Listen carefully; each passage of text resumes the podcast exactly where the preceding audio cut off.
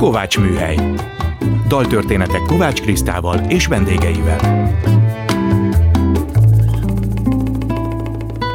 Szeretettel köszöntöm a Kovács műhely hallgatóit, Kovács Kriszta vagyok. Hallgassuk meg mai daltörténetünk témaadó dalát, a Jézus Krisztus Superstar című rockoperából Mária Magdolna dala szól, angolul fogom énekelni.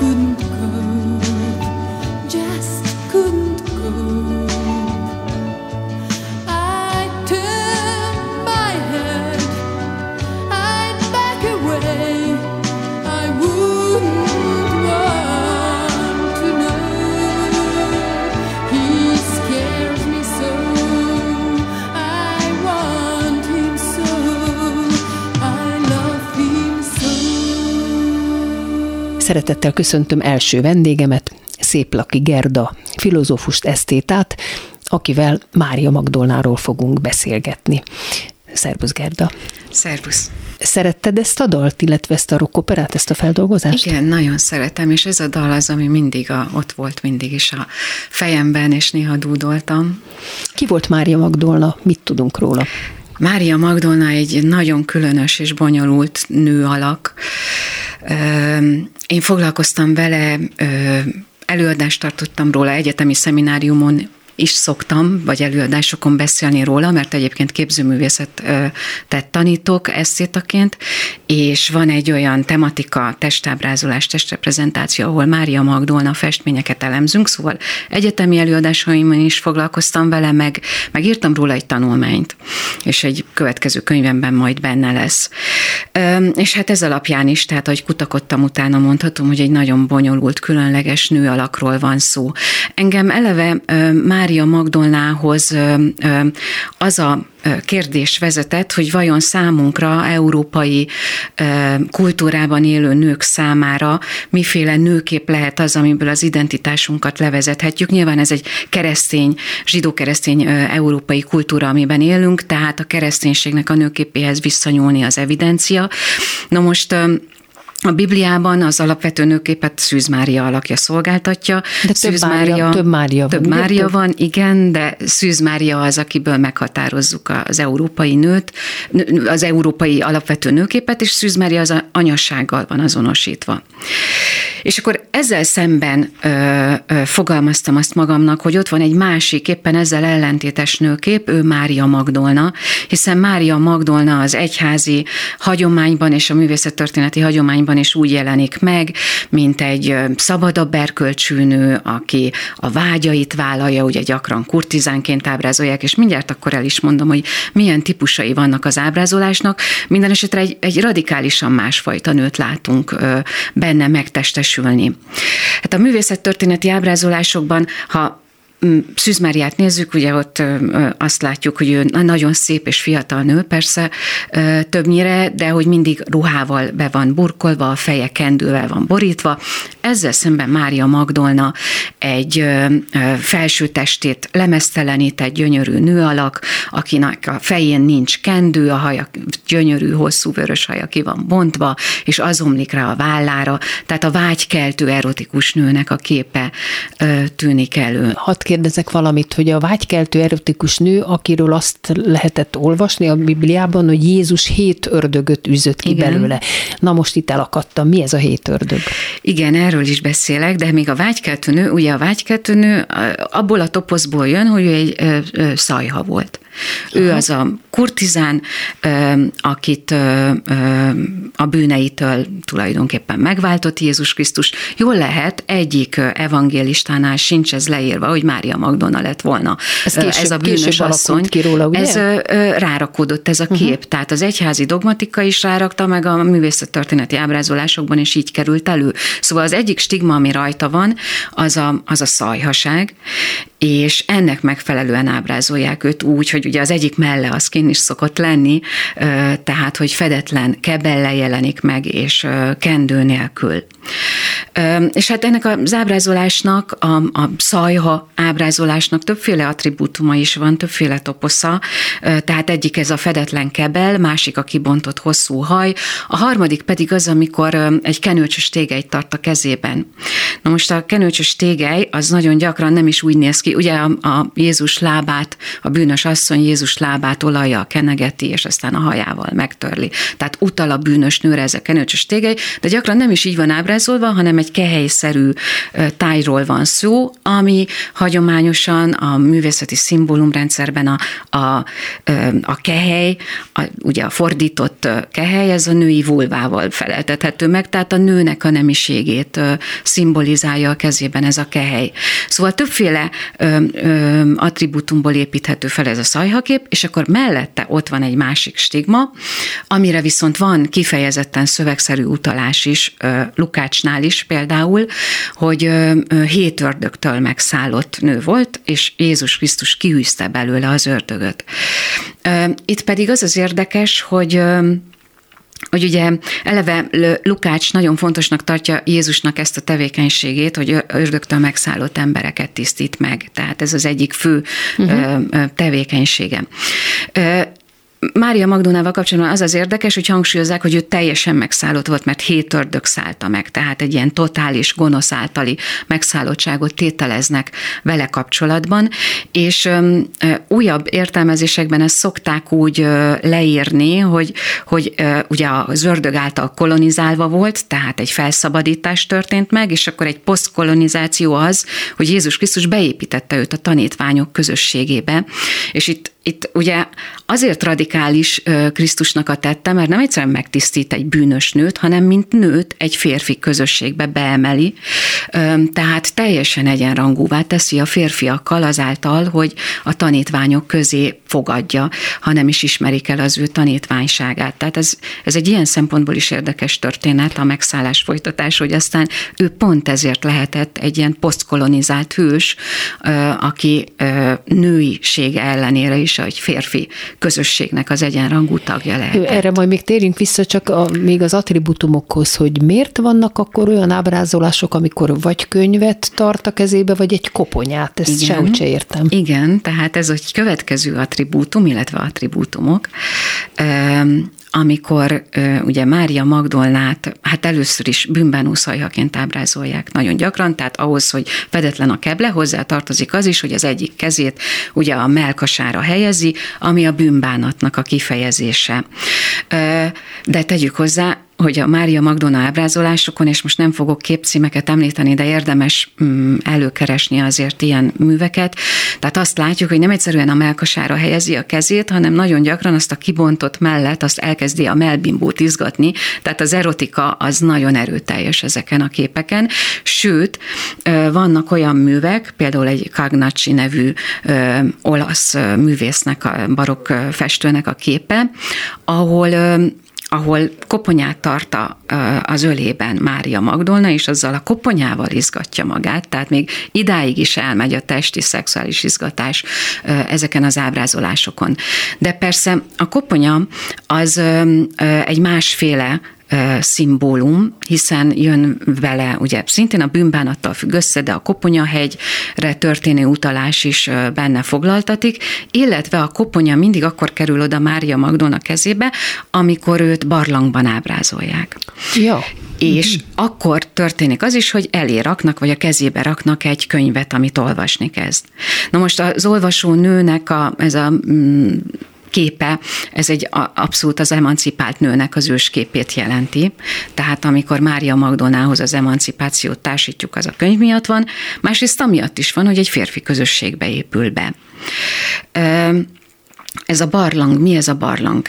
Egy legenda szerint, egyébként ez egy középkori legendáriumban szerepel, Mária Magdolna Jézus Krisztus kereszthalála után 30 évre kivonult a természetbe, egy barlangba költözött, ahol semmilyen élelme nem volt. Nem volt a közelben patak sem, meg bogyók, gyümölcsök sem, semmi nem volt, és mégsem halt éhen. Ez a legenda, vagy legendárium azzal magyarázza, hogy, hogy minden nap csoda történt, és az angyalok fölvitték, és ott el eltelt az angyalok énekével, és nem kellett táplálkoznia. Minden esetre a, koponya ehhez a jelenethez fűződik, amikor ő barlangban tölti az életét, és már nem törődik ugye a testiségével, a földi hívságokkal, hanem csak olvassa a szent szöveget, és az angyalok énekével töltekezik. Ez itt a Kovács Műhely Széplaki Gerdával, Mária Magdolnáról beszélgetünk. Van egy olyan feltételezés Fülöp evangéliumában, ugye ez egy apokrif evangélium, evangélium, Igen. hogy esetleg Jézus felesége lehetett, sőt, gyerekük is született. Hát gondolom erről is rengeteget beszélnek, és nincs eldöntve semmi. Vagy igen? Semmi nincs eldöntve természetesen, eleve ezek a, az apokrifek ugye bizonytalan státuszúak. Ez egy harmadik századi apokrif, gnosztikus apokrif, amelyben megjelenik ez, hogy Jézus Krisztus felesége lett volna, és aztán majd a Da Vinci Kód című regény ebből fog kiindulni, de ott a, a, a, a fikció szerint ez egy történelmi tény, hogy ő, ő Jézus Krisztus felesége lett volna, és gyerekük születik. de másfajta gnosztikus, illetve apokrif szövegeket is említhetünk, amelyek másképpen mutatják be Mária Magdolnát, mint ahogyan az egyházi dogmatika által megjelenített hagyományban szerepel. Itt említhetjük a Fizis Szófiát, amiben Mária Magdolnát úgy írják le, mint aki egy kegyelemmel teli volt, fényben gazdag volt, tehát épp ellenkezője ennek a bűnös asszony képnek, és hát amit még meg kell említeni apokrifként, az a Mária Magdolnának tulajdonított apokrif. Ez is egy kopt nyelven megjelent gnosztikus irat, legalábbis a stílusát tekintve, vagy abból következtetve így értékelhetjük. És ennek az az érdekessége, én ezzel hosszabban foglalkoztam, hogy ez nem is annyira kinyilatkoztatásként olvastatja magát, hanem filozófiai szövegként. Most ez mit jelent? Nyilván nem megyek bele nagyon mélyen. Hát de szám egy ilyet, hogy nő vagy prostituált, szajha vagy, szajha filozóf, vagy filozófus, ez a címe, igen. igen. Na, akkor erről beszéljünk egy picit, hogy egyáltalán igen. hogy jöhet szóban áll az, hogy ő filozófus.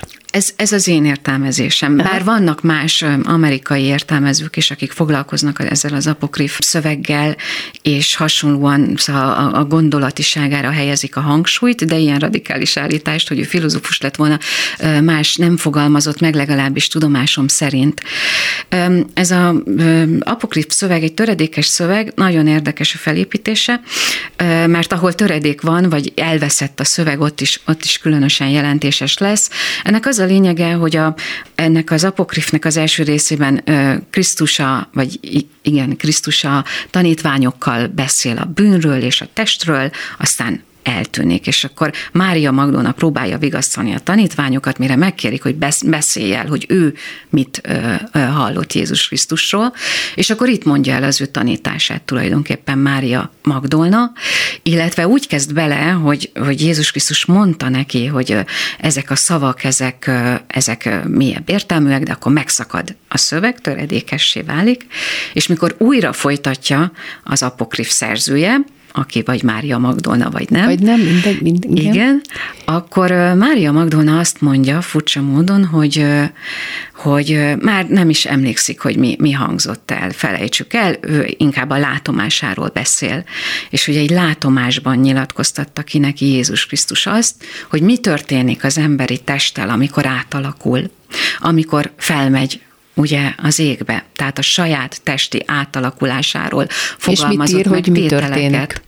Hát ez elég komplikált, és az én olvasatom szerint egy másfajta testkoncepció van benne, mint ami a filozófiai hagyományunkban van.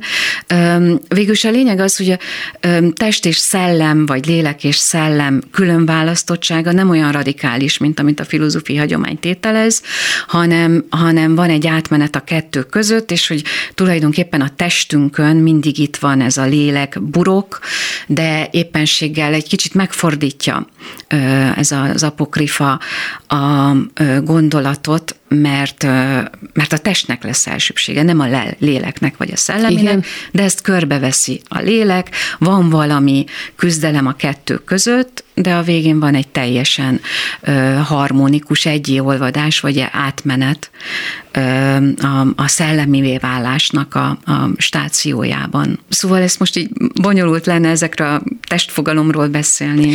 A Azt szeretném tőled kérdezni, hogy 2016-ban a katolikus egyház az apostolok apostolaként ismerte el. Most ezt a nevet ő azért kapta, hogy ő látta először a feltámadt Jézust? Igen, ennek előzménye az, hogy 1969-ben vonták vissza a bűnbánó szajha megnevezést. Tehát Aha. addig az egyház ezt a stigmát ráragasztotta Mária Magdolnára, pedig ugye nyilvánvaló volt már ö, különböző értelmezésekből sokkal korábban, hogy nem állja meg a helyét, mert a, ö, az evangéliumokban nincs erről szó. Szóval 69-ben vették le róla ezt a stigmát, és aztán valóban 2016-ban ö, ezt is úgymond kimondták róla, hogy az apostolok apostola lenne. Ö, És ez minden bizonyal összefügg azzal, hogy ő, volt az, aki felfedezte az üres sírt. De hát ez sem olyan ö, egyszerű történet, hogy ö, valóban övé lenne az elsőbség, mert az evangélisták ezt megvonták tőle. Egyébként János az, aki hosszan foglalkozik ezzel a jelenettel. És ö, ő leírja azt, hogy Mária Magdolna ment vissza először a sírhoz, és fedezte fel azt, hogy a sír üres.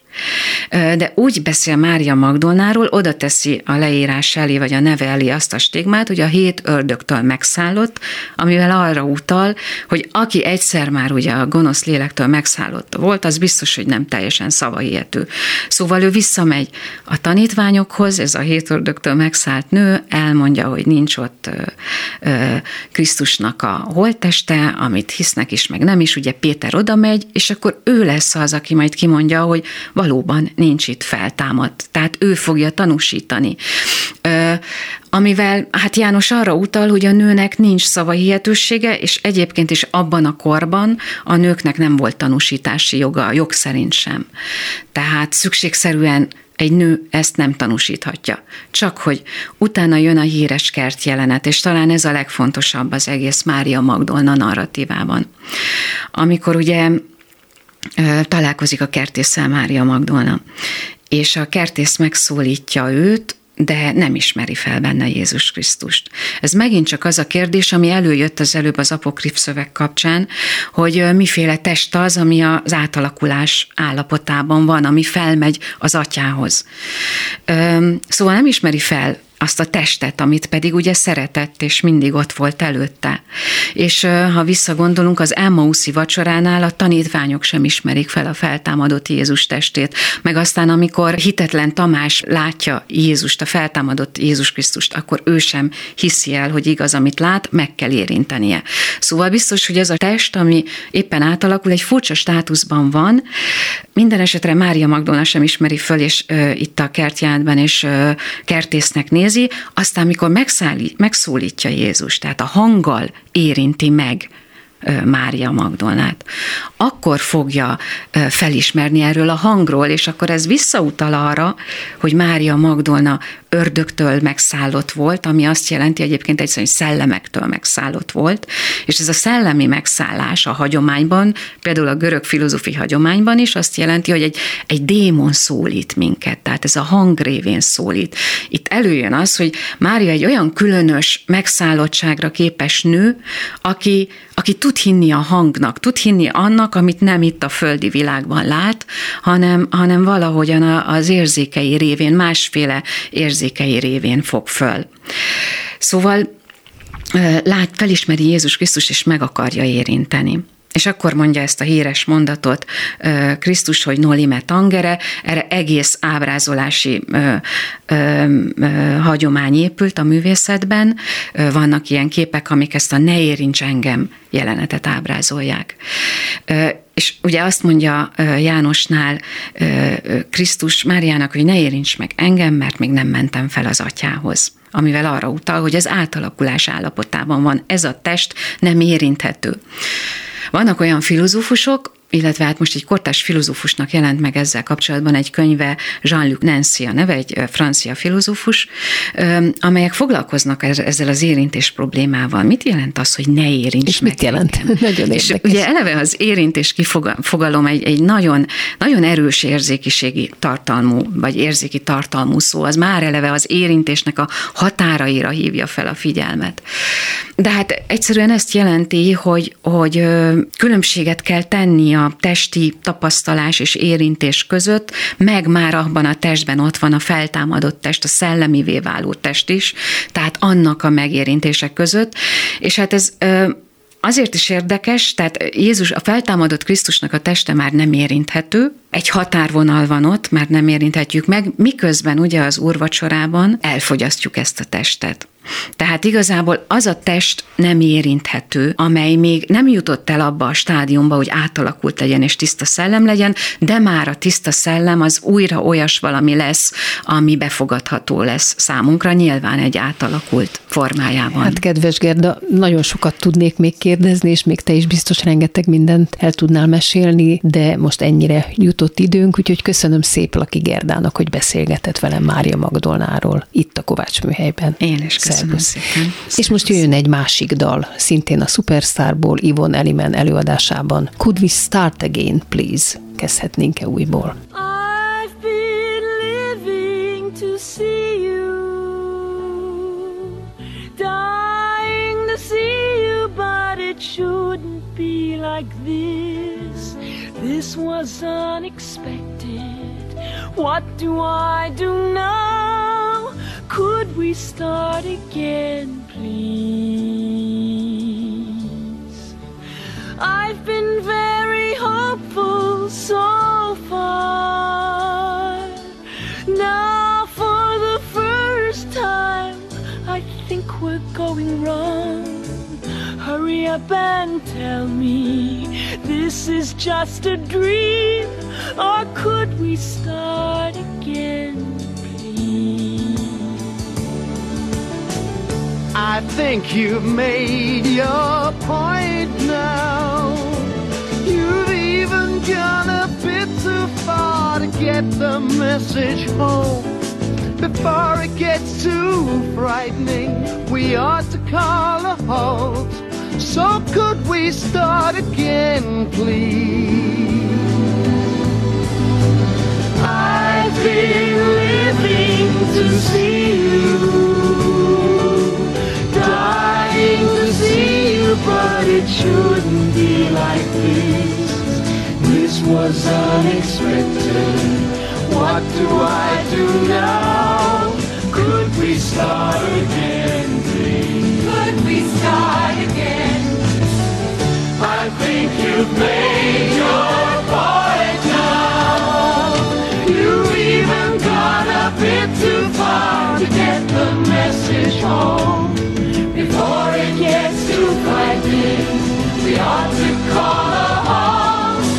could we start again when we start again,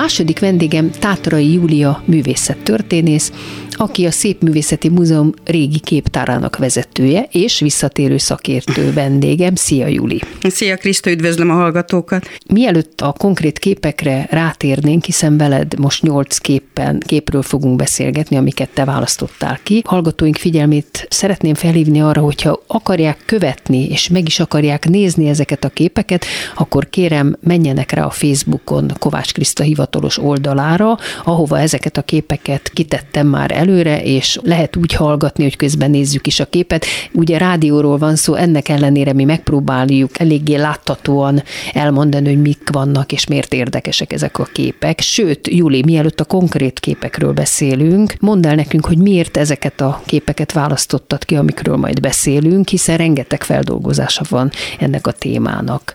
Hát éppen ezért, hogy az, azoknak a változatossága miatt, tehát hogy Mária Magdolna nagyon sokféleképpen jelenik meg a képzőművészeti művészeti alkotásokon, számos bibliai eseménynek a résztvevőjeként, vagy ezen bibliai történeteket elmesélő mm, jelenetekből gyakorlatilag mint egy kiválasztva, tulajdonképpen ráfókuszálva.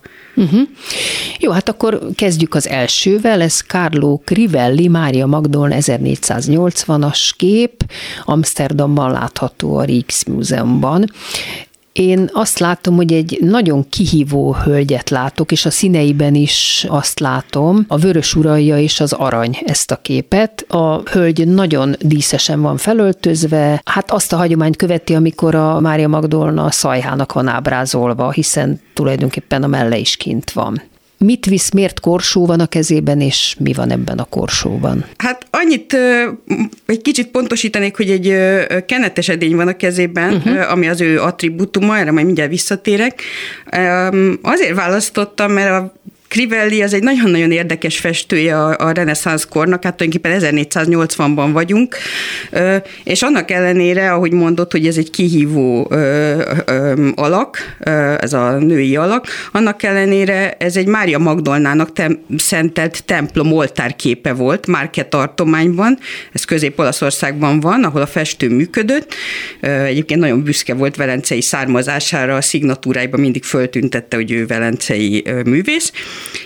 Egy rendkívül elegáns, egyben különös, gyakran humoros alakokkal operáló stílusa van, váratlan motivumokkal veszi körbe az alakjait. Egyrészt nagyon érdekes, hogy használja az arhaikus arany hátteret, a síkban tartott felületeket, a gótikusan hajladozó formákat, tehát 1480-ban vagyunk, tehát már abszolút az élet reneszánsz korában. Másrészt a, a, az arhaikus formák mellett és az arhaikus háttér mellett viszont él a háromdimenziós tér rafinált érzékeltetésének az eszközeivel, például ahogy a lábot a márványpadlóról előre nyúlik, az egy teljesen egyértelmű. Picit úgy le is lóg a Így van, így van, tehát egyértelműen érzékelteti a teret, és ami nagyon jellegzetes a Crivellinél, hogy kidomborodó motivumokat helyez a, a festett felületre, amelyek tulajdonképpen szintén egyfajta térérzetet adnak, és ezt a síknak és a, a kidomborodásnak a váltakozásával játszik, tehát hogyha megnézed a, a, a képen, akkor a Magdolna ruhájának a váldísza, a gyöngysor a hajában, a glória széle, illetve a kezében tartott jellegzetes attribútum, a kenetes edény is így kiemelkedik a festmény síkjából, tehát hogy tulajdonképpen ő, ő ezekkel mind nagyon jó pofán játszik. Valóban a színes ruhái és az ékszerei még világi életet élő nőként mutatják, viszont ez a kenetes edény arra a történetre utal, amikor Simon farizeus házában illatos kenettel kente meg Jézus lábát, aki nem utasította el, hanem a bűnei megbocsátásával jutalmazta. Térjünk hát a következő képre, amit átküldtél, ez Tilman Riemen Schneider, Angyalok emelik el a földről Mária Magdolnát, 1490-92-es ez az alkotás, én, Juli, nem tudtam eldönteni, de arra tippelek, hogy ez egy szobor. Ugye? Ez egy szobor, igen, igen, igen. Na most én még ilyet nem láttam, ez egész döbbenetes. Itt Mária Magdolnát csak a haja, ha jól látom, csak a haja borítja be, de miért van az, hogy a lábát és a bőrét és mindenét haj borít, vagy Így szőrös, van. vagy nem tudom. Nem, nem szőrös nem, haj, nem, nem, igen. Na de mit keres a láb fején, hát igen, vagy a vádlián, meg a combján is haj? Ez annyira döbbenetes ez a kép, hogy hát ezt nagyon ajánlom, hogy a hallgatók is nézzék meg, mert én még ilyet nem láttam. E, igen, nagyon szokatlannak tűnik ez az ábrázolásmód, bár több ilyen is van festményeken is, nem csak szoborban. Ez a legendájához kapcsolódik a, a, a Mária Magdolnának, hogy miután tanúja volt Jézus kereszt keresztrefeszítésének és feltámadásának a pusztába ment, ahol mint egy 30 évig teljesen aszketikus életet élt, igen, igen, beszélgettem bőjtölt, a uh-huh. vendégemmel. És már. hogy semmilyen világi dologgal nem foglalkozott, így aztán már a ruháival sem, ugyanazt a leplet hordta az is, amíg le nem szakadt róla, viszont helyette csodálatos módon, hogy hát mégse legyen mezítelen, és mégse, mégse bár még nem tudom, ki látta a pusztába, de hogy mégis valamivel fedve legyen a teste, csodálatos módon módon hajnőtt az egész testén. Aha, aha, és, hát ez a titok ez, Ezért, és hát ugye a, a, ahogy ezt az Alpokon túli ö, ö, északi mesterektől megszokhattuk, egy olyan fajta realizmussal ábrázolják még a teljesen lehetetlent is, amitől tényleg így visszahőkölünk így a néhány évszázaddal később. És körülötte hat angyal röpteti éppen föl a mennybe. Így van, Úgy, mivel hogy van, minden igen. nap ők föl, föl, igen, fölemelték. Igen, igen, így, így élt, mint hogy már beszél beszélgettem előző vendégemmel, is így, tud, így tudott túlélni. Következő képünket, ez egy Dürer. Mi a pontos címe? Ez a Nulime Tangere? Hát ez a Neulime Tangere, ez a latinul ne érints, ja, ne érints engem. Ez, egy, ez a föltámad Krisztusnak a figyelmeztető szavai, amikor a lábát át akarja karolni a Mária Magdolna. Ez a Dürernek a Kispassió sorozatának egy lapja.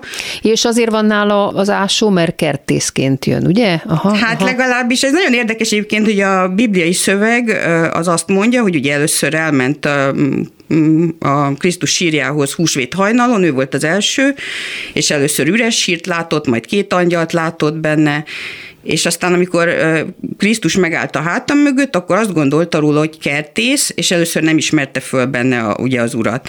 De hogy, hogy miért gondolta, hogy kertész, ez ugye a bibliai szövegből nem derül ki, és, és ezért aztán különféle ábrázolások vannak, de itt tényleg kertészként van ábrázolva, sapká, vagy kalapszerűvel, és, és egy... Hát főleg és egy ez ás... az ásó, ez nagyon Igen, igen, igen, és hát az a lényeg, hogy, hogy hogy ő azt gondolta, hogy úgy tért vissza, mint ahogy Lázár, tehát hogy föltámasztott kihozta a sírból, és ő megint életre kelt. De, de hogy ez egy másfajta visszatérés, mint Lázár visszatérése, és ezért nem engedi neki Krisztus, hogy átkarolja a lábát, mert azt mondja neki, hogy ne illess engem, mert még nem mentem föl az én atyámhoz, hanem menj el, és hirdesd azt, hogy, hogy feltámadtam, és felmegyek majd hozzá. Az is érdekes, hogy fél profilból látjuk Mária Magdolnát térdelve, tehát az arcát tulajdonképpen nem is látjuk.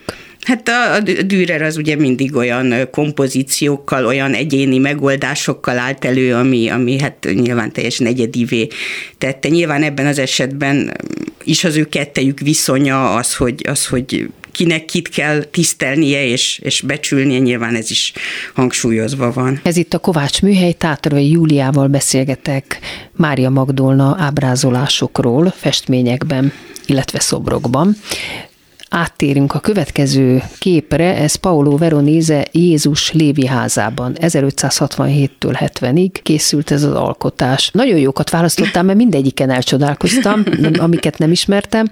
Itt látunk egy olyan képet, ahol a kép közepe üres. Ez volt az első gondolatom, és utána elkezdtem keresgélni, hogy vajon hol van Jézus, és hol van Mária Magdolna és a kép bal szélére, tehát nem is tudtam volna, hogy ki a Jézus, hogyha nem látom a lábánál Mária Magdolnát, aki éppen az emlegetett módon megkeni Jézus lábát, ugye? Jól így mondom. Van, van. Miért van ez a nagy üresség a kép centrumában? Ez érdemes fölidézni azt, hogy ez a kép, bár hihetetlenül profán, majd erre még visszatérek, egy Szent Sebestyénnek szentelt kolostor refektóriumába készült. Ez egy hihetetlen nagyméretű kép, ez hét, több mint 7 méter széles kép. És nagyon sok szereplője van. És nagyon sok hozzá. szereplője van, és hát az ember nem gondolná azt, hogy a, a refektóriumban, ugye, ahol a szerzetesek étkeznek, egy ilyen világi jelenetet látunk, és hát pont ez volt az a, ami miatt egy másik képe kapcsán, ugye az a híresebb képe, amit a, a Santissima Giovanni Paolo Kolostorba készített, a, a Veronéze, ahol az utolsó meg, vacsora megfestésére kapott megbízást, és a, a, ahogy hasonló módon, nagyon korabeli ruhákban, a saját korának a, a figuráival, mindenféle profán motivummal, például itt a képen is látjuk, ételem marakodik kutya és macska, szolgáló borcsenel az asztalról. Hát sőt, bocsánat, a kutya... Részeg alakok a, a, kutya van, a kutya van középen, tehát Így ez van. az érdekes, hát hogy, a, ez egy kicsit hogy a kutya, egy még főleg, hogy fehér is a kutya, végképp odavonja az ember szemét, és mindenféle alakok jobbra, ott dőlnek balra, Így van, az asztal részegeket körül. vezetnek ki. Igen, ja. na azt hogy pont ez volt az, ami az másik műve esetében még az inkvizíció haragját is kivívta, perbe fogták, és pont helytelenítették a zenészeknek, részegeknek, kurtizánoknak, bolondoknak, német alabárdosoknak a megjelenítését, egy utolsó vacsoránál, és arra, és hát ő akkor próbált a művészi szabadságra hivatkozni, meg Michelangelo utolsó ítéletére a Sixtus kápolnában, de ez a törvényszéket nem győzte meg, és az volt a döntés, hogy a Veronéza az távolítsa el a képről a nem kívánatos alakokat, amit ő ugyan nem tett meg, de akkor azt mondta, hogy jó, rendben, akkor ez nem egy utolsó vacsora lesz, hanem a, hanem a lakom a Lévi házában, akik tulajdonképpen a többség az ugye nem ö, szent alak, de hát, hogy visszatérve erre a, a, a másik képre, erre a most Bilánoi Brérában látható képre, tulajdonképpen azzal, hogy egy két elalakú részre osztotta az asztalt, középen pedig megnyitotta a teret. Tehát tulajdonképpen ez egy ilyen illuzionisztikus játék, hogy magának a, a, az épületnek és a refektóriumnak a terét így, így megnyitja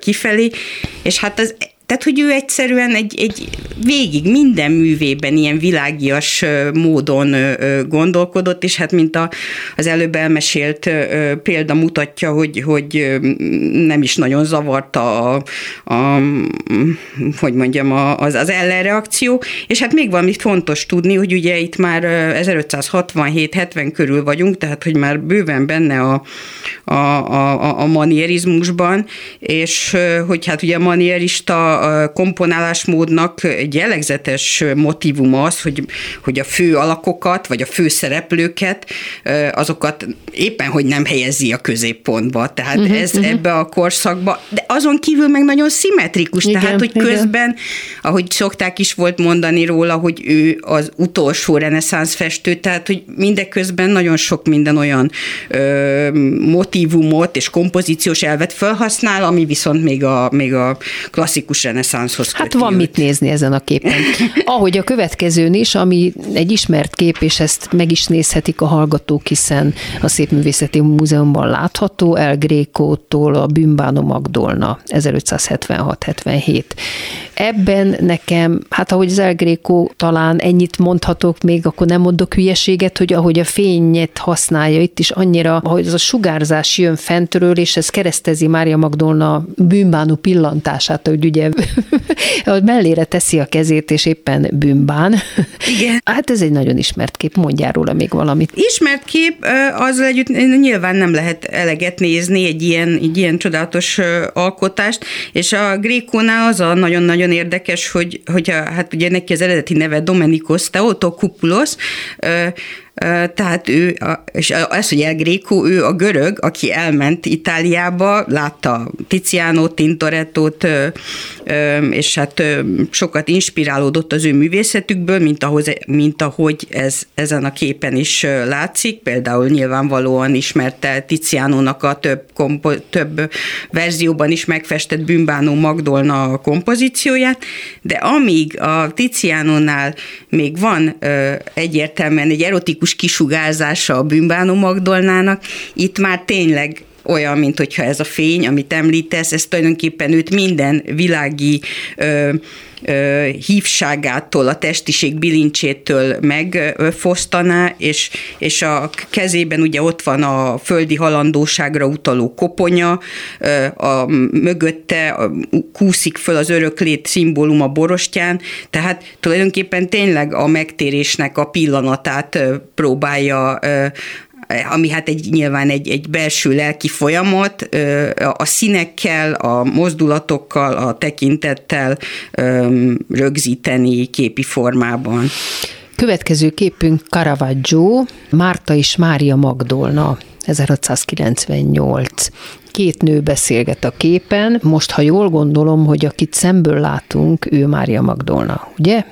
És a másik lehet Márta. Miről beszélgetnek vajon? Erre nem bírtam rájönni. A bal kezében fog valami olyan, mintha valami nagy fedő lenne, de nyilván nem az, nem tudom micsoda, és leginkább ez izgatott engem ezt a képet nézve, hogy vajon miről beszélgetnek. Az egyik ö, története szerint a, a sokból ö, Mária Magdolnának, ugye a, a, a, ő, ő Mártának és Lázárnak a testvére, és itt a Mártával a testvérével van ö, közösen, és a 16. században már, itt elírtam a dátumot, itt 1598-ról van szó, tehát a 16. században már, mint a megtért bűnös Nem 1690? Nem, addigra már nem, nem 1598, aha, aha, én írtam el a igen. számot, igen, tehát hogy, hogy mint a megtért bűnösnek a egyik legtipikusabb figuráját ábrázolják, és Caravaggio a két nővért úgy festi meg, hogy Márta, aki mint egy így szemrehányást tesz a,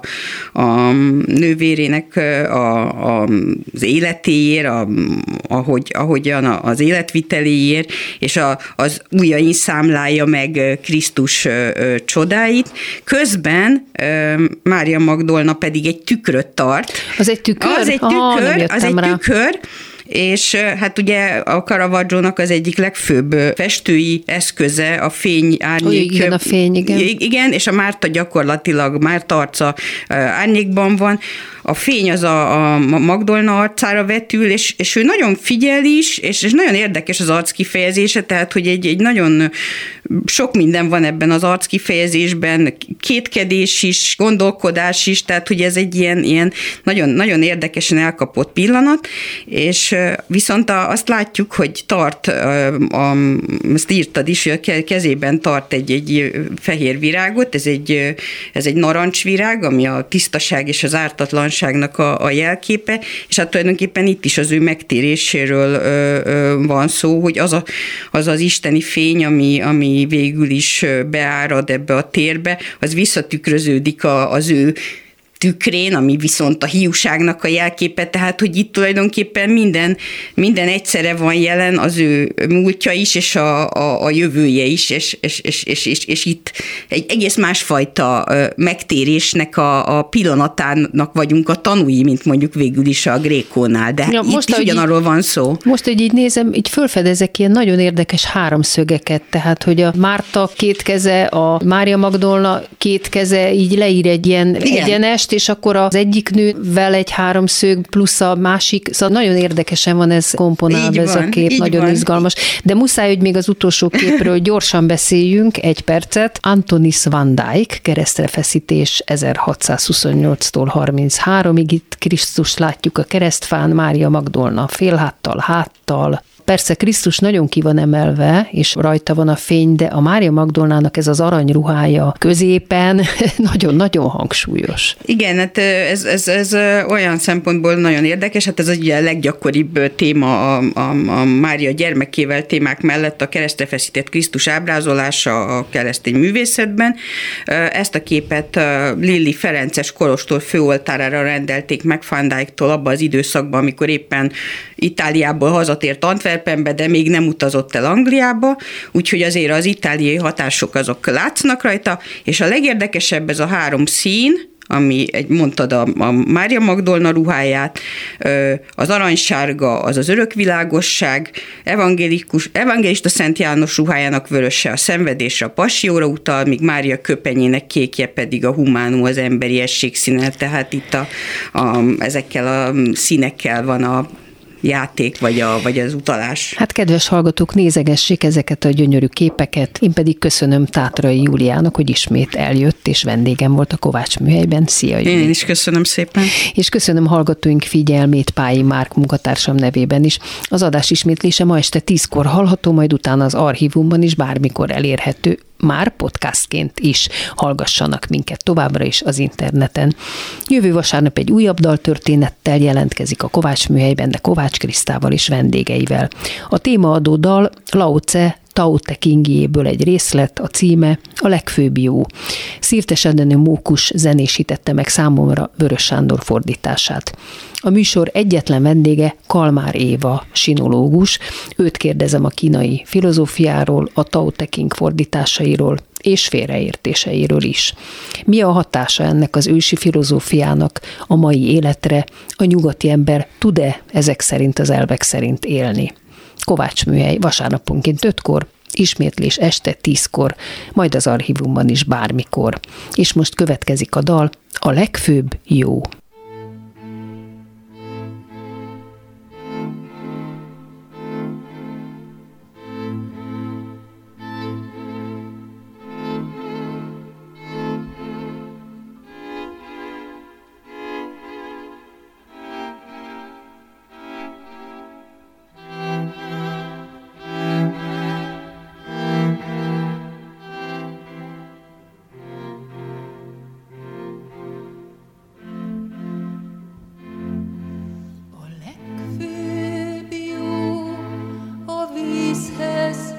hasonló, mindennek hasznos, de nem harcos az alá.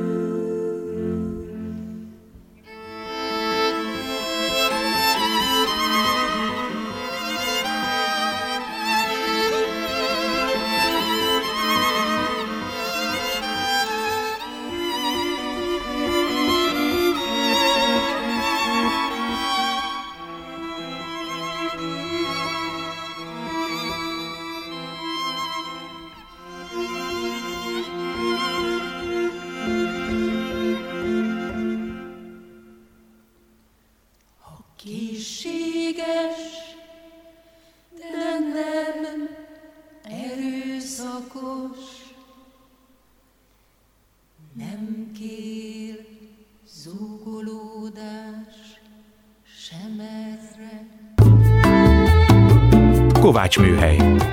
Kovács Kriszta műsorát hallották.